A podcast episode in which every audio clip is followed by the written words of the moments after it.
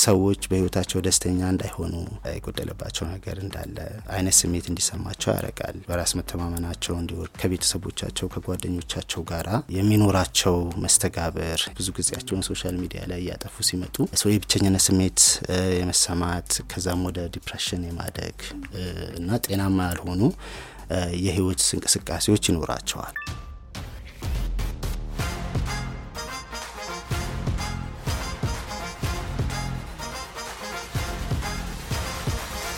ለአራዳ ፖድካስት ሰላም እንዴት ናችሁ? በዲጂታሉ ዓለም አሪፍ አሪፍ እንግዶችን እየጋበዘ የተለያዩ ሀሳቦችን የሚያነሳው ለአራዳ ፖድካስት በአዲስ ክፍል ከአዲስ እንግዳ ጋር ተመልሷል። ልክ ነው። ኪሩቤል ና ነዋልነን ያለ ነው። ዛሬም ከሌላ እንግዳ ጋር ተገኝተናል። አባይ ዳር ወርቄ ይባላል። በ clinical psychology የትምህርት ዘርፍ የተማረ ነው። ከዛ ባለፈ በአይምሮ ጤናና ስነ ልቦና ላይ አማካሪ ባለሙያ ነው። እንኳን ደህና መጣ ወደ ፖድካስታችን። አመሰግናለሁኝ ስለጋበዛችሁኝ። እኔም ደስተኛ ነኝ። በ clinical psychology ባለሙያ ነኝ። ላለፉት ስምንት ዘጠኝ ዓመታት በአይምሮ ጤናና የስነ ልቦና ጉዳዮች ላይ በአማካሪና consult በማድረግ ከተለያዩ ዓለም አቀፍ ድርጅቶች ጋር እሰራለሁኝ። ረጅም አመት ነው እዚህ mental health ላይ ከመግባታችን በፊት እያልኩ ነበረ። ለምሳሌ እኔ ልጅ እያለሁኝ ምን መሆን ነበር መሰለ የምፈልገው cosmologist ነበር መሆን የምፈልገው እና ምክንያቴ የነበረው ብቸኛው ምክንያቴ show ዎች እናይ ነበረ ቲቪ ላይ ሳይንቲስቶች ወደ ጠፈር ሲሄዱ ጨረቃ ላይ ፎቶ ሲነሱ ምናምን እና the only reason የነበረው ጨረቃ ላይ ሄጄ ፎቶ ለመነሳት cosmologist መሆን እፈልግ ነበር። ይህን በህይወት ደግሞ ሌላ መንገድ ይኖርሃል። አንተ ግን እንዴት ነው ወደ mental health ወደ ሳይኮሎጂ የገባኸው? የኔም በአጋጣሚ ነው። ሆነ ለመናገር high school አካባቢ ላይ ምናምን ሆነን ብዙ ጊዜ ወደፊት የምንሆነውን ነገር የምናስብበት like ብቻ ወይ ከታላላቆቻችን ሊሆን ይችላል ከሚኖረን exposure የተነሳ ወደፊት መሆን የምንፈልገውን በዛ ልክ ነው የምንቀርጸው። ና እኔም በእርግጥ የህግ ባለሙያ መሆን ነበረ ምኞቴና ፍላጎቴና ግን በአጋጣሚ አስራ አንደኛ ክፍል ተማሪ ሆኜ ይመስለኛል። so የክፍለ ሀገር ልጅ ነኝ።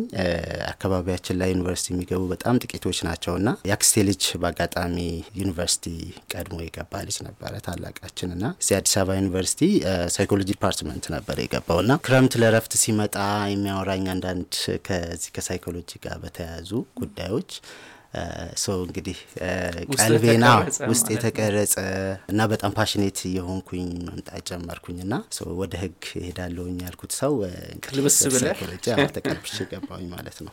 አይ ደስ ይላል በጣም ይሄ እንግዲህ ትልቅ ነገር ነው፣ ትልቅ issue ነው mental health እና በተለይ ደግሞ አሁን ስንመጣ ቴክኖሎጂውን ማደግ ተከትሎ ዲጂታል ቴክኖሎጂው እና mental health በጣም ብዙ affect የሚያደርግ በጣም ብዙ challenge የሚያደርግ ነገር ነው። influence ኡም በዛው ልክ እየጨመረ ነው። ለምሳሌ ወደ እኛ ሀገር ስንመጣ ሰው ያው ማህበራዊ እንስሳ አይደል የሚባለው አንዳችን ከአንዳችን ጋር ወደድንም ጠላንም ቁርኝት ወይም ግንኙነት አለን። በተለይ ወደ እኛ culture ደግሞ ስንመጣው በቡናው፣ በእድሩ፣ በእቁቡ እንገናኛለን፣ እናወራለን፣ የሆዳችንን relief ይሰጠናል፣ ምክር እናገኛለን እና somehow connected ነን ወይም የተገናኘንን። ከቅርብ ጊዜ ወዲህ ደግሞ ያ ነገር ወደ social media ውና ወደ ኢንተርኔቱ እየሄደ ነው። አሁን አሁን ሰዎች ላይ የሚስተዋለው ይሄ social media ላይ ያለን የ connect የማድረግ ስሜቱን እንዴት ትገልጸዋል አንተ? እውነት ነው እንግዲህ ማለት ይሄ የ social media ወይ ደግሞ የዲጂታል ዓለም ከመጣ ጀምሮ በብዙ መንገድ ከተለመደው የአኗኗር የዕለት ተዕለት የህይወት እንቅስቃሴያችንን እና የህይወት ዘይቤያችንን በተለየ መንገድ ቀይሮታል። ማለት ሁሉም ሰው በሁሉም አካባቢ ላይ ያለ የዛ ተጽዕኖ ሰለባ ነን። so እንግዲህ ይሄ የዲጂታል አለሙ ወይንም ደግሞ የ social media ው አለም ብዙ መልካም ነገሮችን እና ብዙ አዳዲስ ነገሮችን የተሻሉ የሰዎችን ህይወት የሚያቀሉ ነገሮችን ይዞልን መጥተዋል። በዛውም ልክ ደግሞ ማለት ወይ አጠቃቀሙን በትክክል ካለመጠቀም የተነሳ ሊሆን ይችላል። የ social media ስሪታቸውን፣ ባህሪያቸውን ካለመረዳት ሊሆን ይችላል። ሰዎች ለተለያዩ የአእምሮ ጤና ወይም የስነ ልቦና ችግር እና የተለያዩ ማህበራዊ እክሎችና ችግሮችም ተጋላጭም እያደረገን ነው ያለው። ነገር ግን ያው አጀማመራቸው የነበረው ያው ሰዎችን ያለ ቦታ ያለ ጊዜ ገደብ በቀላሉ ያሉበት ሆነው እንዲገናኙ ሀሳቦቻቸውን እንዲለዋወጡ ምኞቶቻቸውን፣ ፍላጎቶቻቸውን እንዲሁም ደግሞ ተመሳሳይ በተመሳሳይ የህይወት ተሞክሮ ያሉ ሰዎችን በቀላሉ በማገናኘት ረገድ ላይ ያመጣው አበርክቶ እጅግ በጣም ብዙ ነው። እናም ሰፊም ነው። በተለይ ወጣቶች ላይ በዛውም ልክ ደግሞ የተለመደውን የአኗኗር ዘይቤ ከዚህ አዲስ ከመጣው የማህበራዊ የአኗኗር ዘይቤ ጋር አጣጥሞ መኖር ወይንም ደግሞ ድንገትም ስለሆነ በተለይ like እንደ revolution ነው like ይሄ የ social media ው አመጣጥና የለመድነው የምናቀው ማህበራዊ ግንኙነት ማህበራዊ ትስስራችን የነበሩት መልካም ጎኖቹን like በአንዴ ወደ መቀየር አይነት ነገር ነው ሄደው እና ይሄ የፈጠረው ራሱን የቻለ ግጭት አለ። so ያንን በማድረግ ደረጃ adapt ከማድረግ አንጻር የተነሳ እንዲሁም ደግሞ ከአጠቃቀማችንም የተነሳ እና ባህሪያቸውንም ከመረዳት የተነሳ so engagement ኣችን በምን ያህል ልክ መሆን መቻል አለበት፣ እንዴት መሆን መቻል አለበት የሚሉ ጥያቄዎችን በሚገባ ባለመመለሳችን ለብዙ አይነት ችግሮችም እየተጋለጠን ነው። ወጣቶች በተለይ ከዚህ ጋር በተያያዘ በብዙ መንገድ ህይወታችንን በተለይ የዕለት ተዕለት እንቅስቃሴ አኗኗር ዘይቤያችንን ቀይሮታል። ማህበራዊ ድረገጽ አሁን የተነሳው being connected ይሄ ሰዎች እርስ በርስ በደንብ ተገናኝተዋል የሚለው ሀሳብ በተለይ ከስነ ልቦና ጋር ስንመለከተው መገናኘትን ይሄ አብሮ መሆንን ራሱ ጥያቄ ውስጥ የሚያስገባ ይመስለኛል። አንዳንድ ጊዜ ለምሳሌ እኔ social media ስጠቀም ጓደኞቼን አያቸዋለሁ። post ሲያደርጉ ሊሆን ይችላል፣ ልደታቸውን ሲያከብሩ፣ ስራ ላይ ሆነው አንደዋወልም፣ አንገናኝም፣ አናወራም፣ ግን የሚሰማኝ እንዳገኘዋቸው ነው። አንዳንዴ የተደዋወልን ያወራን ያህል ነው የሚሰማን። ግን ደግሞ በሌላ ሳይድ ደግሞ ሰዎች የራሳቸው ህይወት ላይ የሚጋፈጡት የተለያየ ችግር አለ እና ከሰው ጋር ማውራት ሊፈልጉ ይችላሉ። ችግሮቻችንን አውርተን መፍትሄ በምንሰጥበት ይሄ ማህበረሰቡ የተገነባበት መንገድ አንዱ መገናኘትን የሚጠይቅ ነው ብዬ አስባለሁ። ለምሳሌ አሁን አይተህ ከሆነ ሰዎች ሲሞቱ ድሮ ለቅሶ ቤት መሄድ ደውሎ እንዴት ናችሁ ማለት ነበር። አሁን ትልቅ ስራ የሚመስለን በሰላም እረፉ ብሎ post ማድረግ ሊሆን ይችላል። ስለ እነሱ social media ላይ መጻፍ ሊሆን ይችላል። አሁን በጣም የበዛው ደግሞ ይሄ ከራስን ከማጥፋት ጋር በተገናኘ ሰዎች ምንድን ነው ወደዛ የመራቸው የሚለውን ነገር ከማየት ይልቅ ሀሳቡን ማህበራዊ ሚዲያ ላይ ብቻ እንዲያልቅ የመሆን ነገር አለው እና በትክክል የ social media ወይም ማህበራዊ ሚዲያ አብሮ መሆን ግንኙነት being connected የሚለው ሀሳብ የትክክለኛውን አለም አብሮ የመሆን ሀሳብ የሚተካው ይመስልሃል? ከስነ ልቦና አንጻር በተለይ እውነት ነው ማለት በብዙ መንገድ የተለመደውን ይሄ የማህበራዊ ትስስር ወይ ደግሞ የግንኙነት የሰዎችን የመገናኛ ዘዴዎችን መስተጋብሮችን በብዙ መንገድ ቀይሮታል። ግን ያ ማለት ግን ይሄ ሪል world ላይ በእውኑ ዓለም ወይም ደግሞ እውነተኛው የምንኖረው ህይወትን ሙሉ በሙሉ ነጸብራቅ ነው ሊተካ ይችላል ተብሎ አይታሰብም። ብዙ ጥናቶችም ያንን ነው የሚያሳዩት። እውነት ነው በቀላሉ ጓደኞቻችንን ያለ ቦታ እና ያለ ጊዜ ገደብ ማግኘት ማውራት እንችላለን በ social media ላይ። ነገር ግን የሚያጣውና የሚያጎላው ነገር አለ። ይህ ከእውኑ ዓለም ከጓደኞቻችን ጋር ሊሆን ይችላል፣ ከቤተሰብ ጋር ሊሆን ይችላል፣ ወይ ደግሞ የቅርብ ከሆኑ ሰዎች ጋራ ፊት ለፊት አካል ለአካል መገናኘትና social media ላይ በቀላሉ ወይ በ text ሊሆን ይችላል chat ማድረግ በጣም የተለያዩ እንትኖች አሉት። ፊት ለፊት መገናኘት፣ በአካል መገናኘት ብዙ ነገሮች አሉት። ብዙ ይዟቸው የሚመጡ ነገሮች አሉት እና ምናልባት ያ social media ላይ የማናገኘው ማለት ነው። በጣም ጥልቅ የሆኑ conversation ኦች ይኖሩናል። ሰዎች በ text ብቻ ሳይሆን በተለይ ከቃል ውጭ የሆኑ የንግግር እንትኖች አሉ፣ የመግባቢያ እንትኖች አሉ። ሰዎች በተለይ ስሜቶቻችን ላይ በከፍተኛ ሁኔታ ተጽዕኖ ሊፈጥሩ የሚችሉ እውነቶች አሉ። እነኛ ነገሮች social media ላይ አናገኛቸው። ምናልባት እዛ ላይ የምናወራቸው ነገሮችስ ምን ያህል ጥልቅ ናቸው? ምን ያህል deep conversation አለ?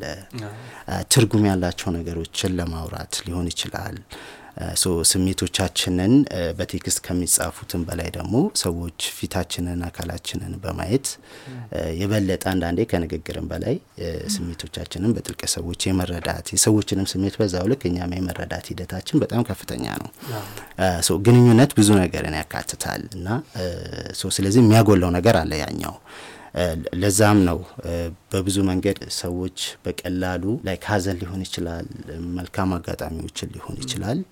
በአካል ከመገናኘት ነገሮችን በበለጠ ጥልቀት ባለው መንገድ ከመነጋገር ይልቅ social media ላይ like በማድረግ ሊሆን ይችላል፣ share በማድረግ ሊሆን ይችላል እና ሁለት ቃሎችን ምናምን ነገር drop በማድረግ ስሜታችንን ማጋራት በበቂ ሁኔታና ትርጉም ባለው መንገድ ለእነኛ ሰዎችን ማጽናናት በሚችል መንገድ ሊሆን ይችላል። ደስታቸውን በመካፈል ረገድ ሊሆን ይችላል። በአካል ተገናኝተን ከምናደርገው ጋራ በጣም ሰፊ ልዩነት አለው። ትርጉሙም ጥልቀቱም ልክ በዛው ልክ ማለት ነው። ይሄ አሁን ማህበራዊ ሚዲያ even ሲሰሩም አላማቸው ይሄ ነው፣ ሰዎችን ከቦታ ቦታ ማገናኘት፣ ይበልጥ ኔትወርኮችን ማስፋት አደለ። እሱ አንዱ መልካም ጎኑ ነው። በዛው ልክ ደግሞ negative ነገር አለው። አእምሯችን ላይ የሚያደርሰው ጫና አለ። እኛ አውቀነውም ሳናውቀውም ማለት ነው። ስለዚህ social media ያመጣውን ጥቅሙንና negative ነገሩን እየለየን እንየው።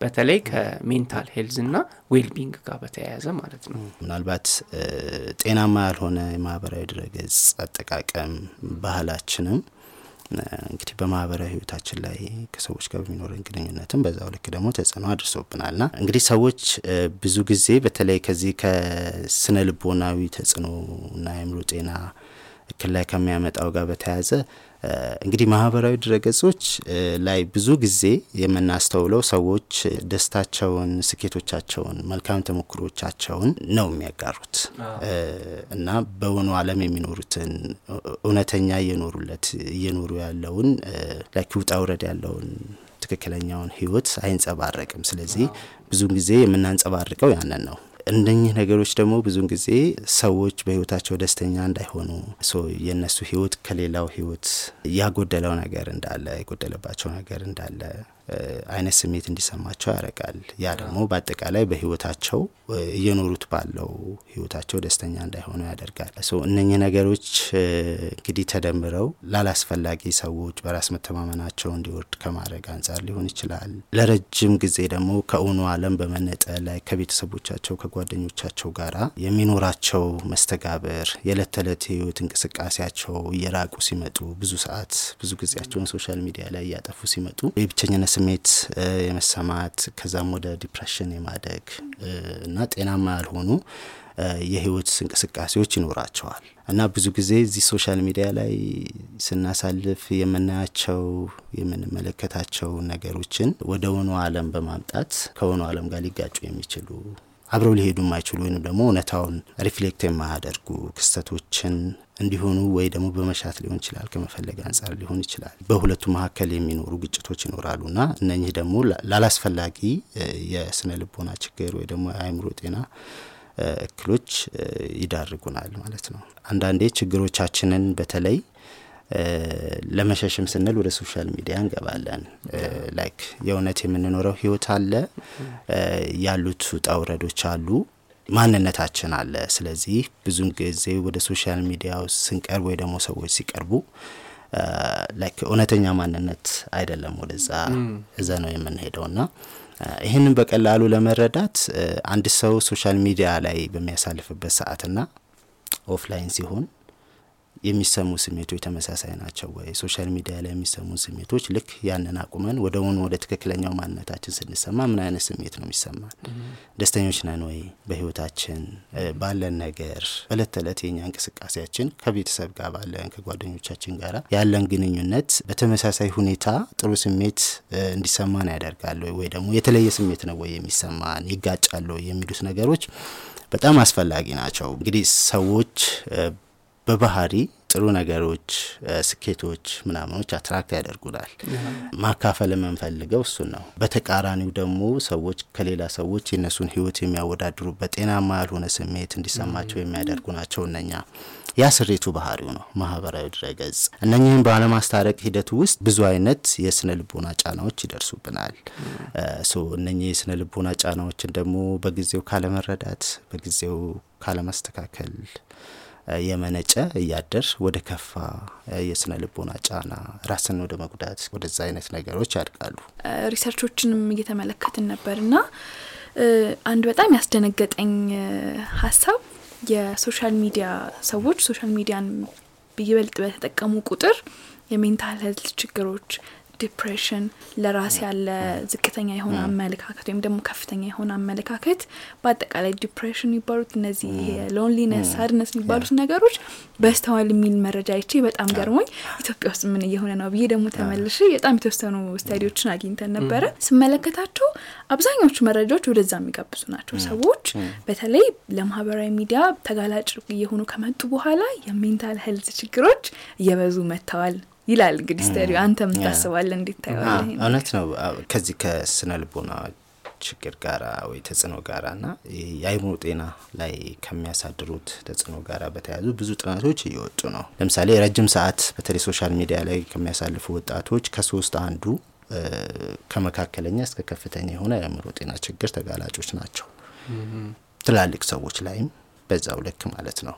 በህይወት ደስተኛ አለመሆን አይነት ነገሮች ወደ አላስፈላጊ የአእምሮ ጤና ችግር ይወስዱናል። depression ን ተከትሎ እነኝን ነገሮች ቶሎ ተረድተን አስተውለን ወደ ጤናማ የሆነ የህይወት መስተጋብር ባለመመለሳችን የከፉ የአእምሮ ጤና ችግሮችን፣ ራስን የመጉዳት እንደዚህ አይነት ነገሮችን እያየን ነው። ደሞስ በሀገራችንም እንደዚህ አይነት ነገሮች ከቅርብ ጊዜ ወዲህ እየተስተዋሉ ለምሳሌ መጥፎ የሆነ ወይም ደግሞ ትክክል ያልሆነ የ social media አጠቃቀም አእምሯችንን ወይም ስነልቦናችንን ይጎዳል እንላለን ብዙ ጊዜ ግን ብዙ አይነት ነው ብዬ አስባለሁ። ትክክለኛ ያልሆነ አጠቃቀም ብዙ አይነት ነው ብዬ አስባለሁ። አንዱ ቅድም አንተ ያልከው ነው፣ ለራሳችን በጣም engage መሆን ይሄ psychologically ራሳችንን ማወዳደር፣ እዛ ያለው ሁኔታ ሙሉ ለሙሉ እውነት ነው ብሎ ማመን ሊሆን ይችላል።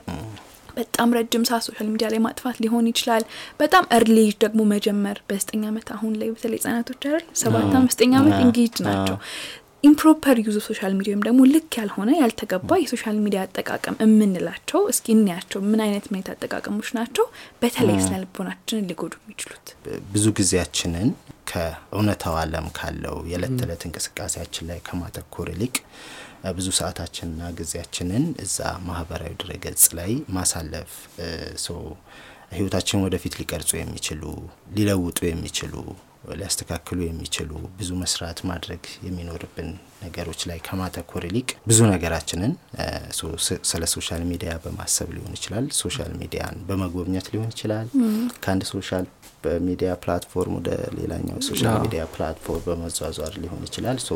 ስለዚህ ብዙ ጊዜያችን እዛ ላይ የምናጠፋ ከሆነ አንደኛው እሱ ጤናማ ያልሆነው ነው። ተያይዞ ዞሮ ዞሮም ወደ አላስፈላጊ የስነ ልቦና ጫናም ስለሚወስደን ነው እሱኛው። ሌላኛው እንግዲህ social media ን ሰዎችን ለመጉዳት ሊሆን ይችላል የሰዎችን ስነ ልቦና ሊረብሹ በሚችሉ ሊጎዱ በሚችሉ እውነተኛ ባልሆኑ የህይወት ገጽታዎችን በማንጸባረቅ እዛ ላይ ሰው ኃላፊነት የጎደለው ስለ ሌሎች ስሜት ስለ ሌሎች ህይወት ባለመጨነቅ የምናጠፋበት ሂደት በራሱ እሱኛውም ጤናማ ያልሆነ አንደኛው ገጽታው ነው።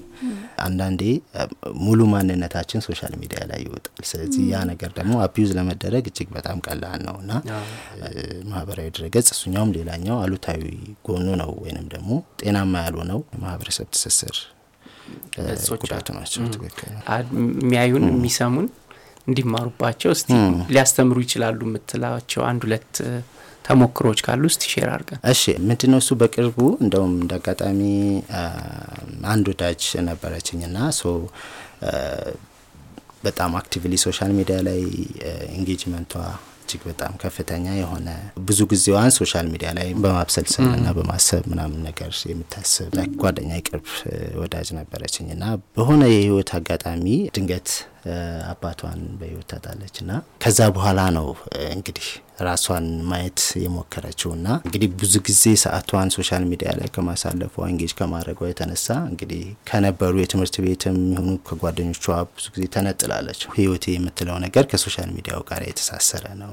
social media ላይ ካፈራቻቸው ጓደኞቿ ወደ ደግሞ የሚከተሏት ሰዎች ጋራ ነው engagement ቷና ቅድም እንዳልኳችሁ አባቷ ያርፉና የሀዘን ጊዜው ሲያልፍ ማንም ሰው ጓደኛ ቅርቤ የምትላቸው በህይወት ዘመኑ ያፈራቻቸውን ጓደኞች ማግኘት አልቻለችም። በአካል መጥቶ የሚያያት የለም። almost እንደውም የአባቷን ማረፍ አላወቁም። ያን ያህል ተራርቃለች ያን ያህል ተራርቃለች እና ራሷን እንግዲህ ትጠይቃለች። ለምንድን ነው እሱ የሌሉት ከጎኗ አንድም ሰው አለመኖሩ በራሷ ላይ በጣም ትልቅ ጥያቄ ይፈጥርባትና እንግዲህ ራሷ ላይ ነው reflect ያደረገችውና አዎ ከጊዜ ሂደት በኋላ like social media ላይ hi ከመባባል ውጪ like post ስታደርግ በሚደርሳት comment እና የ like እንትን ጓደኝነት ትስስሯ like ከ normal ኡ ከነበረው በእውኑ አለም ከነበረው የግንኙነት ሂደቷ እጅግ በጣም በከፍተኛ ሁኔታ ተቀይሮ ነበር እና የነገረችኝ የህይወት አጋጣሚ I think ብዙ ሰዎችንም የሚያስተምርም ይመስለኛል ያስባለሁ። አንዱም በጣም ጥሩ ነው ብዬ ማስበው እኔም ሁሌ ሳይ የምቀናው ግንኙነት የእናቶቻችን ግንኙነት አንተ ያነሳኸው ነው።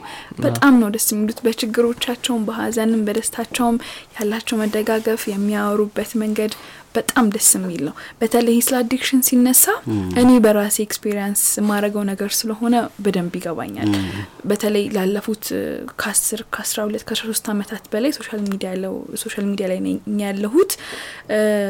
በጣም ነው የምጠቀመው። በጣም ለረጅም ሰዓት ነው የምጠቀመው። በጣም engaged ነኝ፣ psychological engaged ነኝ።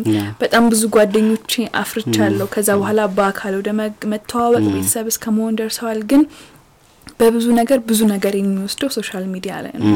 social media ነው። እና አንዳንዴ እየተጠቀምኩኝ ምን እያረኩ ነው ብዬ አስባለሁ። ስልኬን አስቀምጬ ለተወሰነ ሰዓት ስርቅ የድብርት ስሜት ከሆነ ነገር በጣም ርቆ የመቆየት ስሜት ይሰማኛል። የ social media ጓደኞቼ ለእኔ የሚያሳዩት feedback ሁኔታቸው እኔን ልክ በአካል እንደማቀው ሰው affect ያደርገኛል። ይሄ ራሱ addiction መሆኑን ለመረዳት በጣም ብዙ ጊዜ ወስዶብኛል። so addiction ራሱ ምንድን ነው? social media አንድ ሰው social media addicted ነው ወይም ደግሞ ሱሰኛ ነው ስንል ስለ የትኛው ና ስለ ማን የ social media አጠቃቀም እያወራ ነው? እውነት ነው። ይህን ምናልባት የአንቺ ብቻም አይደለም ባይዘው የብዙዎች ሰዎች በተለይ ወጣቶችም ችግር ነው ይሄና ምናልባት ይህንን በቀላሉ ለመረዳት like ወደ ካፌዎች ጎራ ስንል፣ ሬስቶራንቶች ጎራ ስንል፣ ሰዎች ወደማያዘወትሩበት ስፍራ የሚገናኙበት ስፍራዎች ላይ ምናምን ጎራ ስንል በቀላሉ ማስተዋል እንችላለን። ሰዎች አብረው ተሰብስበው ቁጭ ብለው ሊሆን ይችላል፣ ወይ ጥንድ ሆነው ቁጭ ብለው ሊሆን ይችላል። so ግን እንዲሁ ቁጭ ብለሽ የሆነ ጥግ ይዘሽ ብትታዘቢ so ምን ያህሉ ነው እሱ ላይ ከስልኮቻቸው ነጻ ሆነው የሚነጋገሩት የሚያወሩት የሚለውን ስታይ በጣም በብዙ መንገድ አንዱ የተቀየረው እንትናችን እሱ ነው። ሰዎች አራት አምስት ሆነው ተገናኝተው ቁጭ ብለዋል፣ ግን ሁሉም ስልኮቻቸው ውስጥ ነው ያሉት። በባህሪው ደግሞ ይሄ social media አለም ሁሉ ነገራችንን ነው የሚወስደው። like so በጣም concentrate እንድናደርግ ይጠይቃል። so አይምሮችንን፣ ስነ ልቦናችንን፣ ስሜቶቻችንን ሁሉ የመቆጣጠር ኃይል አለው። it's the way create የተደረገበት እንትን ነው እና አንዳንዴ like እዛ አብረው ቁጭ ማለታቸውንም እስከሚረሱ ድረስ እስከምንረሳ ድረስ በኔም ላይ አንዳንዴ ስለሚያጋጥመኝ ነው እና እሱ ቀላል ማሳያ ነው ብዬ አስባለሁኝ። social media addiction ስንል ምን ማለት ነው? አንድ ሰው social media addicted ነኝ ብሎ ለመረዳት የሚያስፈልግ ከሆነ የተወሰኑ ነጥቦችን ማንሳት ያስፈልገናል። ምናልባት በቀላሉ ሰዎች ራሳቸውንም እንዲፈትሹበት ምናምን ነገር እንዲረዳ እንግዲህ አንድ ሰው የ social media addiction ሰለባ ሆኗል ብለን የምንለው እንግዲህ ብዙ ሰዓቱን በቀን ውስጥ ስለ social media በማሰብ በማብሰልሰል ስለዚህ social media ላይ ማድረግ ስለሚፈልገው ነገር ብዙ ሰዓቱን ማሰብ ነው ማለት ብዙ የምናከናውናቸው የህይወት ተግባራቶች ይኖሩናል። like ተማሪ ከሆነ ማንበብ ይኖርብሃል። assignment ኦች፣ ብዙ ነገሮች መስራት ይኖርብሻል። ስራም ከሆነ በስራ ቦታሽ ላይ መከወን የሚጠበቅብሽ ነገሮች ይኖራሉ እለት ተዕለት። so እንግዲህ እነኛን በተሻማ ሁኔታ የእነኛን ትኩረት በመቀነስ ብዙ ትኩረታችንን social media ላይ ስለሚኖር engagement የምናስብ የምናብሰለስል ከሆነ እሱ አንደኛው መለኪያው ነው። ሌላኛው ከ social media ው ለምሳሌ ብንርቅ ለተወሰነ ሰዓታት ለቀናት ጥሩ ያልሆነ ስሜት የሚሰማን ከሆነ በተለይ fear of miss out የሚባል ነገር አለ። ያ ማለት ምንድን ነው? እሱ like ለአንድ ሰዓት እንኳን ከቆየን እጅግ በጣም ብዙ ነገር ያመለጠን ብዙ ክስተቶች እንትን ያሉን like የተነጠልን፣ ሌላው ደግሞ አንዳንዴ ልንቆጣጠረው በማንችለው መንገድ በተደጋጋሚ ስራም እያከናወንን ሌሎች priority እያሉብንም ሊሆን ይችላል። so አስሬ በተደጋጋሚ እጃችን ወደ ስልካችን የሚሄድ ከሆነ አንዳንዴ like notification ኦች ምናምን ሲመጡም even እዚህ ጋር priority ጉዳይ እንኳን ኖሮብሽ like ወደዛ የመጎተት የመሳብ ሂደት ካለ በተደጋጋሚ እነኚህ ነገሮች የ addiction መገለጫዎች ናቸው። ከዛውም ባለፈ አንዳንዴ ሊታይ በሚችል መንገድ feel እያደረግን ነው በእለት ተዕለት ህይወታችን ላይ ከፍተኛ ተጽዕኖ እያሳደረብን እንደሆነ እየተገነዘብን እንኳን ለማቆም ለመቀነስ ስንቸገር፣ እሱኛውም ሌላኛው መለኪያው ነው የ addiction መለኪያ። በተጨማሪም እንግዲህ በተለይ ማቆም ፈልገን ጉዳቱን ተረድተን ሊሆን ይችላል። ማቆም ፈልገን ነገር ግን በተደጋጋሚ fail ካደረገብን አንዳንዴ ለቀን ለሁለት ቀን አልጠቀምም ብለን እንወስንና maybe end up ግማሽ ቀንም ላይሆንም ይችላል፣ ሰላሳ ደቂቃም ላይሆን ይችላል፣ አንድ ሰዓትም ምናምን ነገር እንቸገራለን። በተደጋጋሚ ያን ነገር ማድረግ እየፈለግን so እነኚህ አይነት ነገሮች አብዛኞቹ የ addiction መገለጫዎች ናቸው። ስለዚህ ለእኔ አሁን መርዶ ነው። ነዋል ግን ሞክረሽ አታቂም? ለማቆም እስቲ at least this weekend ን ወይ ጥናት ካለብሽ ምናምን እስክጨርስ ድረስ ብለሽ ወስነሽ ታውቂያለሽ? የሚገርም ወስኜ አውቃለሁ እና the good thing ብዬ ማስበው ከወሰንኩኝ ለምሳሌ ሁለት ወር ካልኩኝ ሁለት ወር አልጠቀምም social media። በጣም ሰላም ነው መሆነው፣ በጣም ስራ ላይም productive ነው መሆነው። ከሰዎች ጋር ያለኝ ግንኙነት ሁሉም ነገር ይስተካከላል። ግን ምንድነው ችግሩ? አልቀርም፣ መመለሴ አይቀርም። ስመለስ ደግሞ አንድ አይነት routine ነው የሚኖረው። ቤተሰብ፣ ጓደኛ ወዳጅ ባልደረባ አሁን ያነሳናቸው ነጥቦች አሉ። አንድ ሰው social media addicted እየሆነ ሲመጣ የሚያሳያቸው ነጥቦች፣ እነሱን ነገሮች ስናይ በምን አይነት መልኩ መርዳት እንችላለን? እዛ ዓለም ውስጥ ሰምጠው እንዳይቀሩ ማለት ነው። ትምህርት ቤቶች እጅግ በጣም ኃላፊነት አለባቸው like ከቤተሰብ ሲቀጥል ብዙ ጊዜ ታዳጊ ልጆች በተለይ ብዙ ጊዜያቸውን የሚያሳልፉት ከቤት ውጭ ያው በትምህርት ቤት ስለሆነ ና ያንን initiative ወስደው ስለዚህ በአንዳንድ ጉዳዮች ላይ በተለይ ከዚህ ከዲጂታል እንትን አጠቃቀም ጋር ስለ መልካም ጎኑም ሊሆን ይችላል ስለሚያስከትለው ጉዳት በተቻለ መጠን ቢያስተምሩና ቢያሳውቁ በጣም ጥሩ ነው ብዬ አስባለሁኝ። ከዛም ሲያልፍ ማህበረሰቡ ጤናማ የሆነ ማህበራዊ ድረገጽ አጠቃቀም ባህል እንዲኖረን ሰው ምን ማድረግ መቻል አለብን። እኔም ማስበው ምናልባት ቢሆን ብዬ ማስበው ሰው balance ማድረግ በጣም አስፈላጊ ነው። በትክክል የምንኖረው ህይወት አለ እኛነታችንን የሚገልጸን እለት ተዕለት የምናደርጋቸው ክንውኖች ስራችን ሊሆን ይችላል፣ ፍላጎቶቻችን ሊሆኑ ይችላሉ። አንዳንዴ ደግሞ like entertainment ብለን የምንወስደው hobby ዎቻችን ሊሆኑ ይችላሉ። ስለዚህ እነሱን መፈተሽ እነሱን balance ማድረግ በጣም ያስፈልጋል።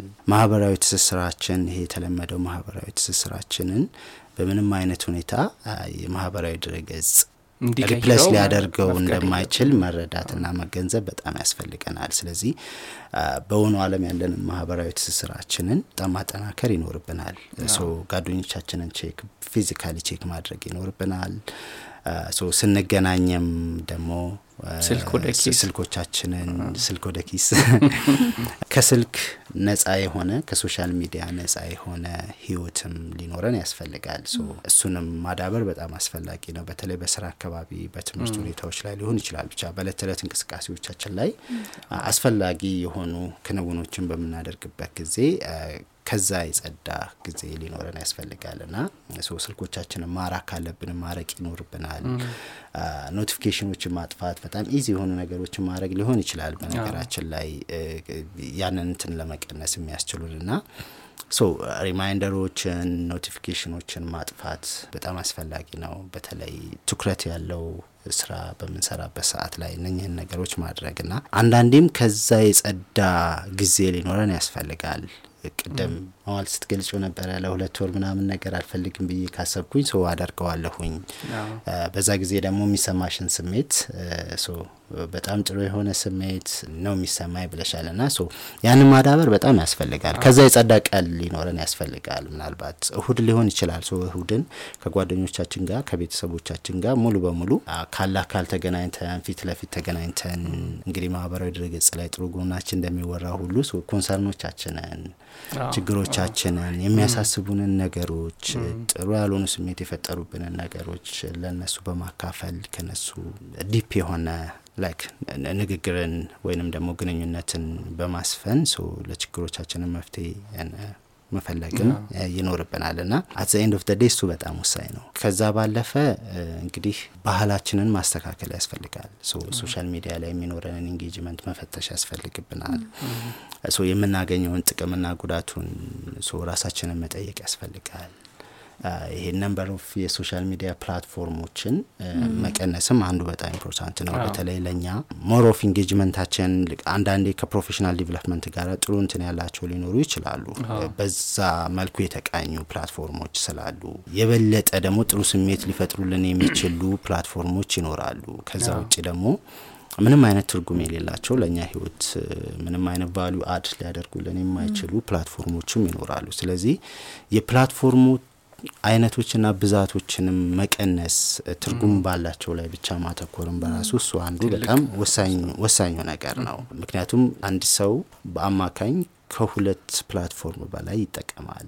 ጥናቶችም ያንን የሚያሳየው የ social media exposure ያለው ሰው ሁለትና ከዛ በላይ platform ኦችን ሶስት፣ አራት አንዳንዴ አምስትም ስለዚህ እንደ በቀላሉ ማየት ይቻላል። ሰላሳ ሰላሳ ደቂቃ ወይ አንዳንድ ሰዓት ብናሳልፍ ብለን ብናስብ በቀን ውስጥ ከአራት ከአምስት ሰዓት Ja. በጣም ሲከፋም ደግሞ engagement ኣችን ከበዛም ደግሞ ከስድስት ሰዓት በላይ ሰባት ሰዓት ምናምን በ social media ላይ ማሳለፍ ሂደታችን በጣም ሰፊ ነው። አንዱ አስተዋጽኦ ደግሞ መስፋታቸው፣ አይነታቸው፣ ባህሪያቸው ስለሚለያይ ሰው እነሱን ስልኮቻችን ላይ በቀላሉ ጭነን ከአንዱ ወደ አንዱ እየዘለልን የምናጠፋውም ጊዜ በራሱ ህይወታችን ላይ የሚያመጣው impact በዛው ልክ ነው። የተጽዕኖ እንትናቸውን ባህሪያቸውም ይለያያል። ስለዚህ እነሱ መፈተሽና መቀነስ በጣም ያስፈልጋል። ከዛ ውጪ እንግዲህ ያው ከቤተሰቦቻችን ጋር ጊዜ እንዲኖረን ማድረግ ይኖርብናል።